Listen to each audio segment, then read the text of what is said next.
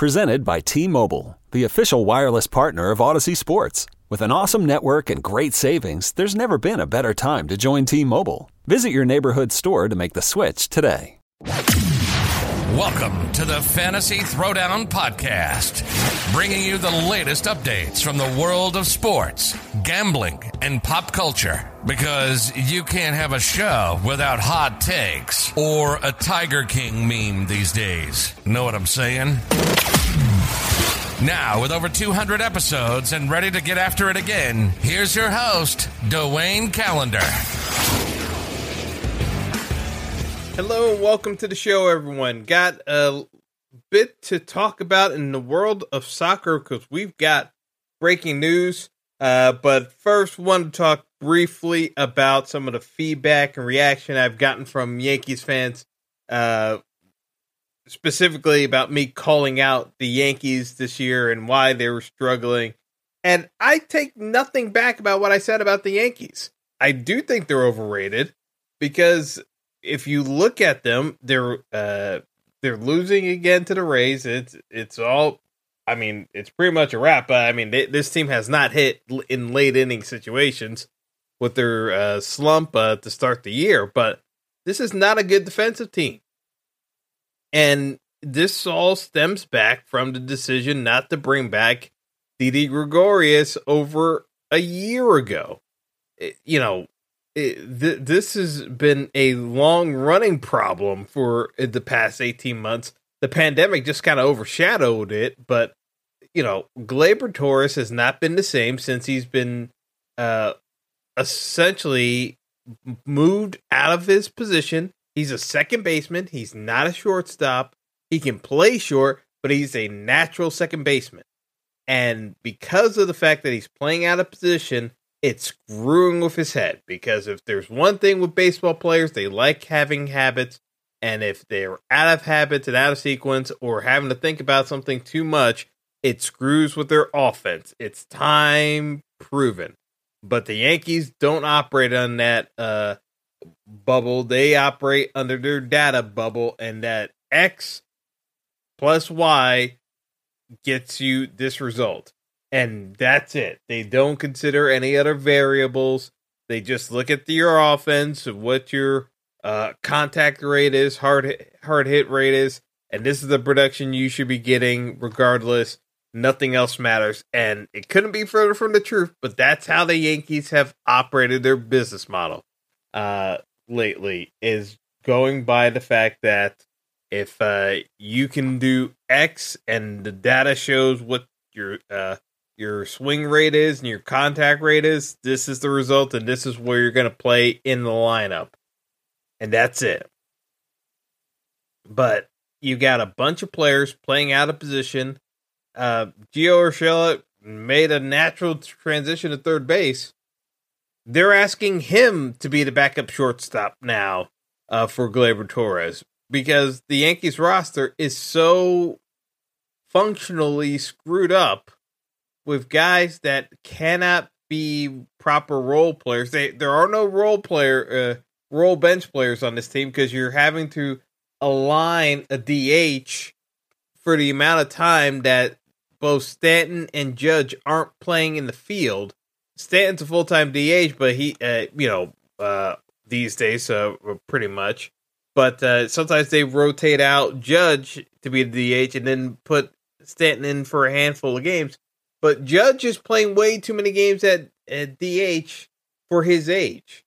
But because he can't stay healthy, that's why they keep DHing him. But you've got a bunch of uh, guys clogging up the DH spot.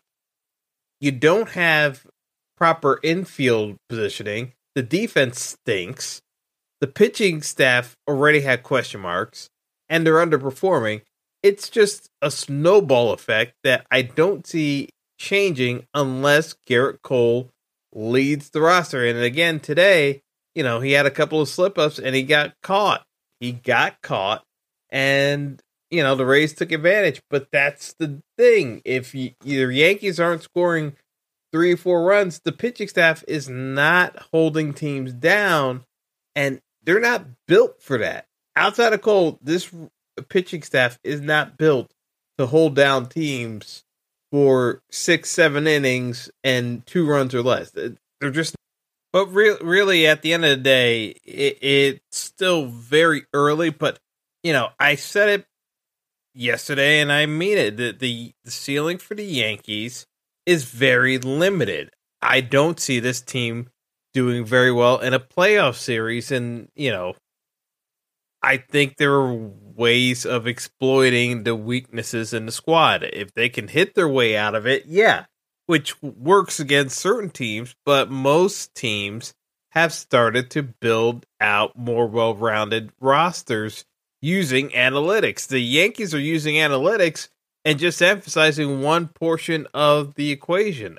And, you know, yeah, the offense, uh, when it works, it works, but a lot of times the offense is sputtering. And because you're emphasizing so much on hard hit rate and uh, not necessarily contact, you got so many strikeouts and you're, you know, you've got the better players. Like when you have better players, you don't need to it take the analytics to such an extreme that you're looking for a, a very limited set of outcomes of either a walk or a bomb or a strikeout. You don't need to limit yourself in that fashion when you have the ability to buy more talented players than other teams. The Yankees just pigeonhole themselves into this playing style, and I don't necessarily understand it. The Dodgers have been able to master it. The Yankees are still stuck in the blocks, as far as I'm concerned, in that regard, uh, because they are very limited in the outcomes you see in uh, many cases. Uh, but uh, you know, like I said, a lot of uh, parts that don't quite fit at the moment. Uh, you know, and they need to make uh, adjustments. But uh, uh, the Yankees, uh, you know, still got to be stubborn about uh, certain things. But Gleyber Torres being moved back second would be at the top of my list, uh, at least to get some semblance of normalcy uh, with the team defense again, and then work from there with the starters. But uh, now let's transition over to what I really want to talk about today and the news of the day. Uh, realistically, and I know this is tough for some of you to admit, and you don't understand the sport, but soccer is the world's game. and It is the most popular sport in the world, bar none. You know, head of basketball, baseball, the NFL. It is soccer without question. It's not even close. So today, you had a PR announcement of 12 of the largest European clubs uh, in the world announcing that they are going to form their own Super League. like called the European Super League. Very inventive title, but it would be comprised of the founding members, uh, which include AC Milan, my Arsenal team, Atletico Madrid, Chelsea, Barcelona, Inter Milan, Juventus, Liverpool, Manchester City, Manchester United, Real Madrid, and Tottenham Hotspur let's digest this for a moment. You've got 12 clubs basically saying they're going to break away from UEFA and FIFA and the current model of Champions League soccer, which is the most prestigious tournament in the world. They're going to break away from that and form their own league because they are not happy with the revenue structure of the current Champions League format being skewed to lower level clubs and that they want more of the financial pie from any TV contracts and media deals. And so they decided to form their own league in retaliation to that. So what's happening here is this is without question the opening salvo of a war that has been long time coming between the haves and the have nots wherein the richest clubs in the football world have declared war on everyone else and that they want the vast majority of the spoils. Even though they're already getting the vast majority of the spoils, they want an even bigger piece of the pie.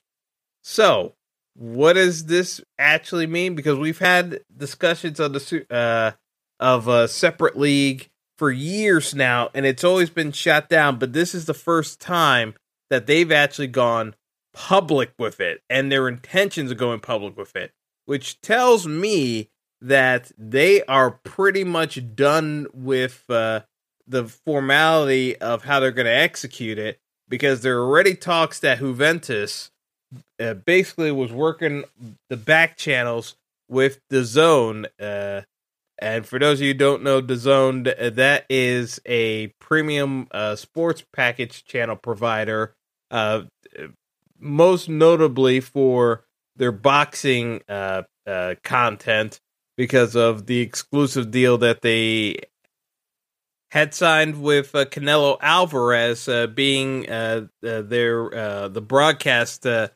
distributor for all of his premium fights on pay per view, being hosted by DAZN.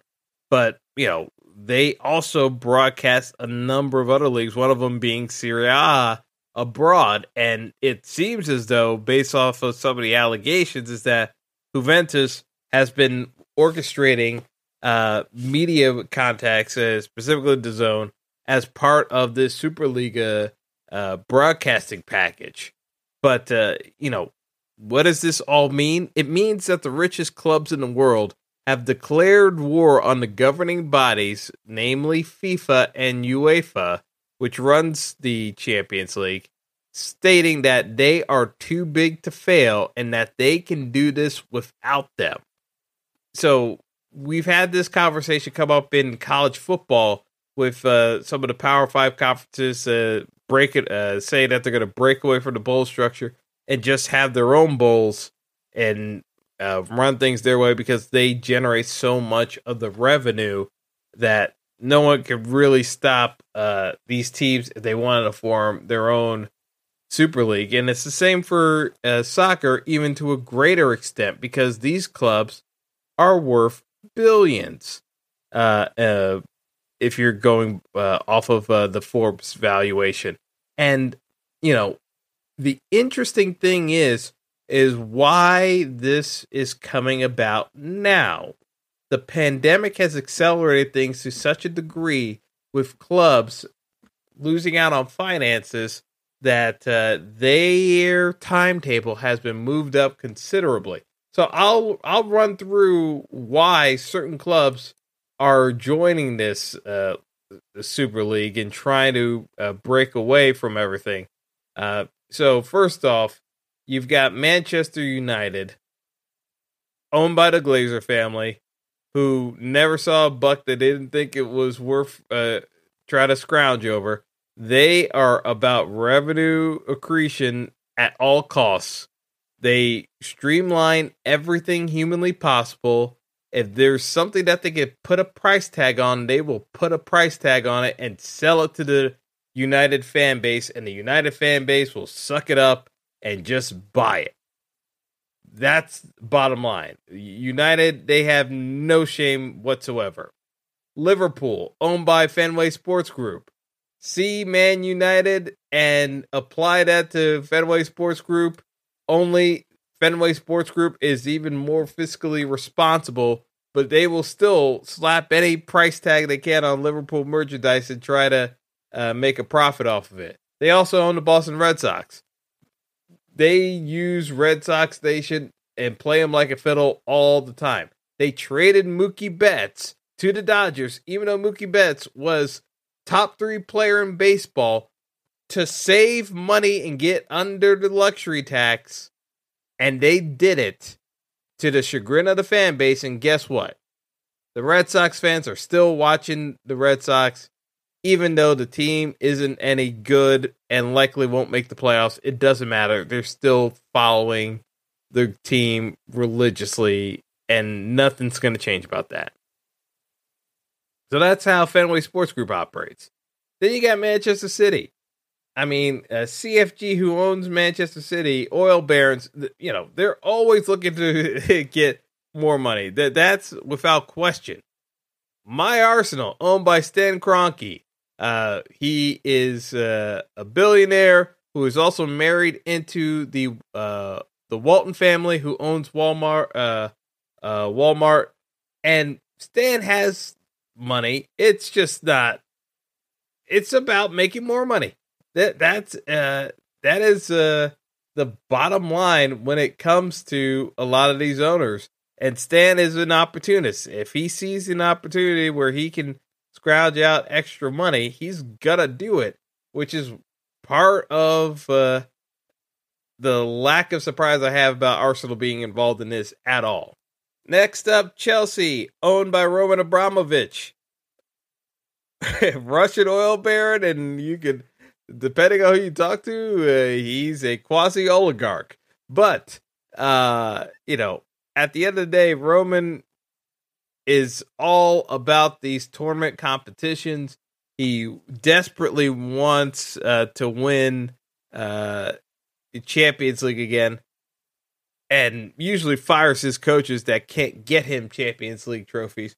But be knowing that these other clubs are breaking off and forming a super, super league, there was no chance Roman was going to pass that up because if the value of the Champions League gets diluted, uh, you know, he's not going to stick around to see what remains. So uh, there was no doubt that uh, uh Roman, would, uh, if uh, presented the opportunity here, or was going to be one of the f- first few people to initiate the the conversations with teams seeking to join this league.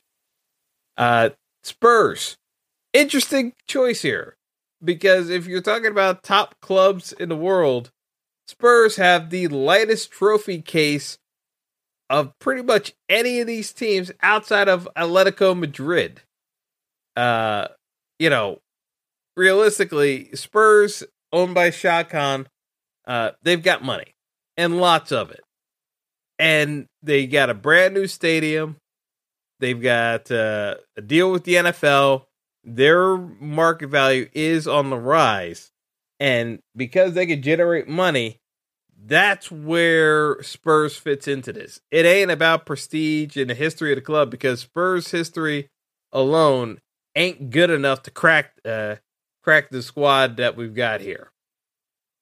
Atletico Madrid, same boat as Spurs. Uh, only they got more, slightly more trophies, but realistically, Madrid is part of the La Liga contingent, the least uh, influential member of the group uh, overall, uh, but still, considering where La Liga is right now, Atletico Madrid, Atleti, they are the most consistent La Liga team at the moment, given uh, the situation with uh, Messi in Barcelona. Uh, we, you know what? Let's talk about Barcelona right now. Barcelona. This would, outside of Man United, this is the team I would suspect to be uh, one of the ringleaders of organizing conference calls. Uh, here's the bottom line: two things you need to know about uh, Barcelona. Uh, you know, other than they're one of, if not the most famous soccer club in the world, they are at war with their star player, uh, uh, Lionel Messi, for various reasons. He's been trying to leave the club, but why is he trying to leave the club? Because the club is flat out broke and they can't afford players and they need to do a massive rebuild job, and they need uh, uh, new flush funded capital to be able to do uh, some of the tragic transactions that they are normally accustomed to doing. And Messi's getting up there in age. Messi, you know, it's on his last act as a player, and Barcelona has to figure out what does life after Messi look like. And guess what? it ain't pretty from a financial standpoint because of all the uh, money Messi generates. Uh, you know, Barca has to reinvent themselves. So yeah, being part of the Super League does just that because of the amount of money that will go into their coffers to make this work. Then uh, Real Madrid, uh, you know, they were kind of in the wilderness with uh, Barcelona, and Real pulled themselves out. And again, part of this contingent that keeps talking about it's not going to impact domestic leagues, it's absolutely going to impact the domestic leagues even more extensively than what was originally reported. So, you know, it's one of those things where you've got uh, a team in Madrid. They know the other La Liga clubs have been approached by this, and they're kind of going along with it. That brings us to the Serie A clubs between Inter, AC Milan, and Juve. Juventus desperately wants to be CFG. They've bought their way into Serie A titles even more than what City did uh, to win the Premier League uh, uh, back in 2011. Uh, you know, Juve, again, they could easily not get any benefit from the engagements that they've uh, uh, tried to do with uh, marketing partners and getting themselves uh, more of an established base. But uh, this uh, this basically was the fact that Juventus looking to make more money, and then you've got Inter and AC Milan still reeling from the match fixing scandal that rocked Serie A uh, over. Uh, I think it's uh, actually a decade now, uh, given a timeline. But you know, Serie A be- fell off the face of the earth in terms of relevancy uh, over quite some periods of time. So I would have to catch up on Serie A the last couple of years. But uh, you know, the modus operandi for Inter and AC is the fact that they need to make back up some of the shortfalls that they've got, and with uh, the pandemic and fan base uh, being impacted in certain regards, you know, it's it makes sense that they would be so aggressive in terms of joining the league without hesitation. That's why I think uh, there's another bit of news to drop that's going to be the kind of game changer out of all of this. So the way it works is that you know these uh, 12 teams they say that there's uh, another three teams looking to jump in for access uh, to the potential windfall of being associated with this league. I mean, Arsenal, you not. I mean, Arsenal, uh, Tottenham, uh, even Chelsea to a certain extent, they've been on downward slopes. They're not at the top of where they would likely need to be to start off a competition. But eh, you know, at least they got uh, some uh, traction off of uh, uh the news reports. But uh, you know, I think at the end of the day, these 12 clubs are have already started off with the opening salvo of what could be a long drawn out war or very condensed and uh, short lived. But uh, you know, they are trying to take as much money humanly possible from smaller clubs. They don't believe the smaller clubs deserve as much nearly as much revenue as they receive, and they think it makes it harder for them to compete at winning a title every single year. And it's their God given right to win trophies, unless you're Spurs and you just stub your toe every time you have an advantage. Kevin De Bruyne uh, just uh, injured his ankle yesterday uh, in the sh- surprising loss to uh, Chelsea uh, for City that will deny them uh, the quadra in terms of, the overall trophies won in a single season. So uh, a lot of uh, bad mojo going away uh, uh, with the pancake meal. with, with some some of these sweetheart deals that have been back channel negotiated as part of this. So they're looking to expand with three other teams. They've already been rebuffed by uh, Paris Saint Germain and also Bayern Munich of uh, of the Bundesliga, respectively. You know, they truly believe that they're in full control of everything that's going on, but at the same time, there is still a good possibility that uh, we uh, we have not seen the last couple of dominoes to fall as to who are some of these other teams that would be invited and willing to join uh, this European Super League. But uh, there were already statements from FIFA and the individual uh, leagues themselves. So Premier League uh, led off, but the statement basically kept it short and sweet that uh, you know the ability to interact with folks and you know have fans be able to follow their team through a large scale competition should need to, uh, should be uh, able to entertain and we don't have any of this right now uh, you know, it feels as though for many of these uh, uh, cities that only have one club, uh, that uh, the rug's been pulled out from under them globally, uh, in a way. But you know, for all the rhetoric of these uh, teams can be punished by their individual leagues, it's just pure fiction. Actually, you know what? I just realized I have to correct myself because I mentioned Shad Khan, who owns uh, who owns Fulham, uh, not the uh, Spurs. Don't know why I was thinking Khan, but um, regardless, uh, Daniel Levy er, owns uh, Spurs.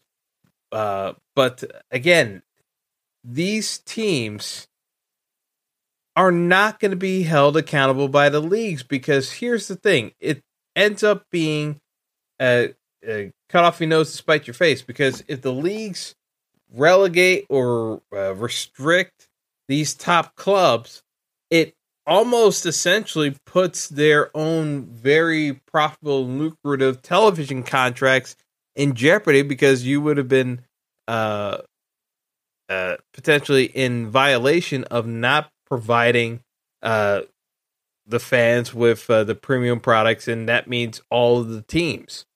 So it it almost works on an honor system, which these top clubs know uh, they don't have to necessarily abide by. And you know, if you're asking a television network to appeal to the better senses of folks, I'm sorry uh, to to be the bearer of bad news, but these teams uh, can cut deals with uh, the uh, broadcast uh, networks uh, you know, for their own Super League, and the networks are going to go after it because they don't want to risk missing out on, you know, what could be, uh, again, the largest financial windfall in terms of a sports league ever. So, again, would I expect the sports network uh, to operate with uh, integrity and uh, respect for other clubs? Absolutely not. Uh, this is a money grab. You know, I've laid out pretty much a couple of these cases why these teams just grab for uh, some financial means no matter what, and you know, call it a day. But uh, you know, this story is not going away. Fans can shout and holler all they want, but the these bigger clubs hold all the cards because they have the name brand recognition, they have the power recognition. It's just the application of what everything has been going down. You know, I hope uh, it's a it's a sign that uh, maybe some of these clubs may start thinking about it, but I highly doubt it. I think we are headed towards uh, no less than chaos uh, the next uh, couple of weeks uh, as uh, some of these individual leagues die down a bit. But you know, very much a concern over some of these combinations. So um, I'll leave it there, but uh, you know, FIFA and uh, UEFA can challenge or threaten to challenge all they want. Uh, it's just not going to be a messy divorce, to say the least. Uh, so stay tuned for more uh, as we get further evidence on the Super League and you know everything else that comes uh, with uh, those uh, ties. So um, I'm gonna uh, take it easy for a little bit uh, and circle back with some of these uh, responses that teams are going to be putting out to this story. So without much further ado, I will call this one a wrap, and we shall see what some of the other responses end up being either through the app or some of our uh, uh, colleagues uh, broadcasting game. So uh, enjoy, folks, and uh, until next time, have a good one. Thanks for listening to the Fantasy Throwdown Podcast. Be sure to like and subscribe to the show on Apple Podcasts, Google Podcasts, and all other major outlets.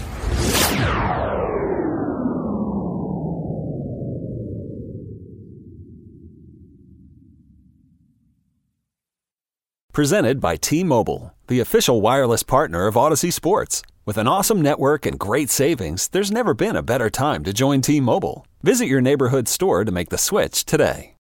When you need mealtime inspiration, it's worth shopping Kroger, where you'll find over 30,000 mouthwatering choices that excite your inner foodie. And no matter what tasty choice you make, you'll enjoy our everyday low prices, plus extra ways to save, like digital coupons worth over $600 each week. You can also save up to $1 off per gallon at the pump with fuel points. More savings and more inspiring flavors make shopping Kroger worth it every time. Kroger, fresh for everyone. Fuel restrictions apply.